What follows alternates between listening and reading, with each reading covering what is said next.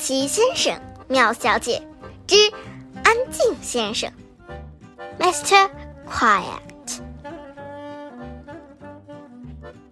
安静先生喜欢安静的生活，他静静地住在树林中央一间小小的屋子里。问题是，小屋和树林却坐落在吵闹王国的中央。吵闹王国里一切都很吵，听，真吵啊！这里的狗不像你知道的那样喔喔的叫，它们会先深吸一口气，然后狂叫喔喔喔喔。这里的人关门的时候不像你我那样，他们用力摔门，砰！这里的人交谈的时候不是互相说话，而是对着大喊大叫。他们在街上遇见时就会这样大叫：你好！你一定听说过静如老鼠这种说法，对吗？在吵闹王国可不是这样，这里有世界上最吵闹的老鼠，吱吱吱吱，他们总是互相嚷来嚷去。噪音先生会喜欢住在吵闹王国，他一定会爱死这儿的。可安静先生不会，吵闹声让他害怕，所以他总是尽可能地待在树林中央的小屋子里不出来。可是他不可能一直待在这儿，比如每个星期他不得不出去买东西。他经常悄悄地溜进杂货店。早上好！杂货店老板吼道：需要点什么吗？你好，安静先生小声说，请给我一些玉米片好吗？什么？我要玉米片，谢谢。安静先生低声说，大点声！安静先生用他最大的声音说道，玉米片！听不见你说什么！杂货店老板大喊，请下一位！可怜的安静先生只好两手空空地悄悄走了出去。这很不公平，对吧？他又悄悄地走进了肉店。你好，他小声说，我想买点肉。肉店老板根本没听到他说话，他真的大声地哼着小曲儿。安静先生只好又试着说了一遍。你好，他小声地说，我想买点肉。这时老板又吹起了口哨，那口哨声听起来更像是防盗警报器的尖叫声。安静先生无奈地走了，还是空手而归。这样的事常常发生，也许就因为缺乏食物，他才长得这么瘦小。可怜的安静先生！那天晚上，他坐在家里，感觉十分沮丧。我该怎么办？他想。没办法，他心想，不过我得再试一次。于是第二天他又去买东西，结果还是一样。听不见你说什么！杂货店老板的声音就像打雷一样。请下一位！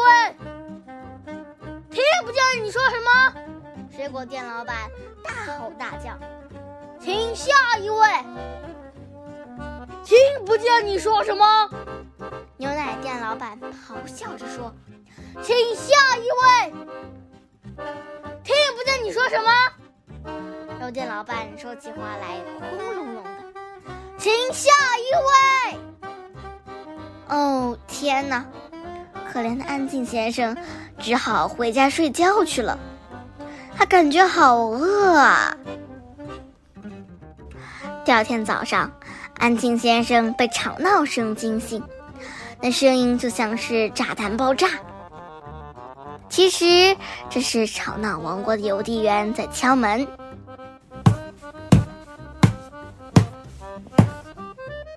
安静先生却开了门。早上好，邮递员大喊，你的信。安静先生拿着信进了厨房，他坐下来打开它，他坐在那里等着，直到邮递员响亮的脚步声逐渐消失。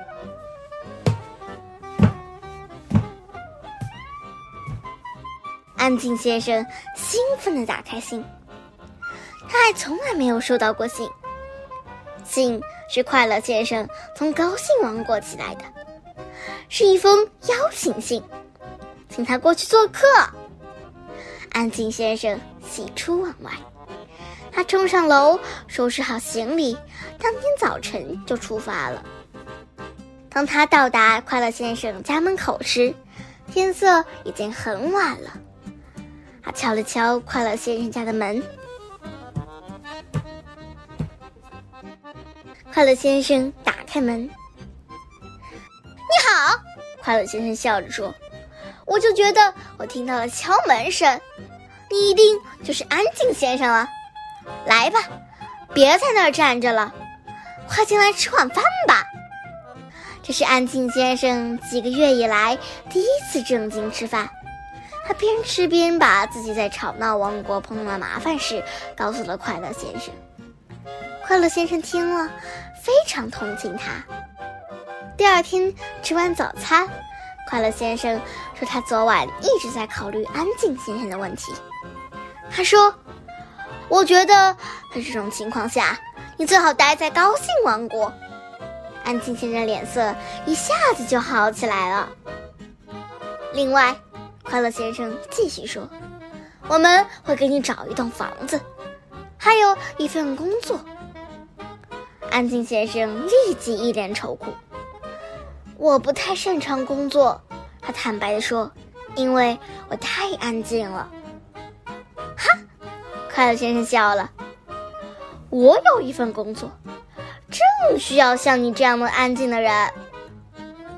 第二天安静先生就开始上班了，他很喜欢这份工作。你知道他在哪里工作的吗？在快乐图书馆。大家都知道，每个去图书馆的人都要保持安静，而且只能轻声低语。快乐先生的主意棒极了，不是吗？这些日子安静先生过得开心极了。不过有一天，他在下班回家路上做了一件事，你知道是什么吗？他快乐地大笑起来。你能想象得到吗？请下一位。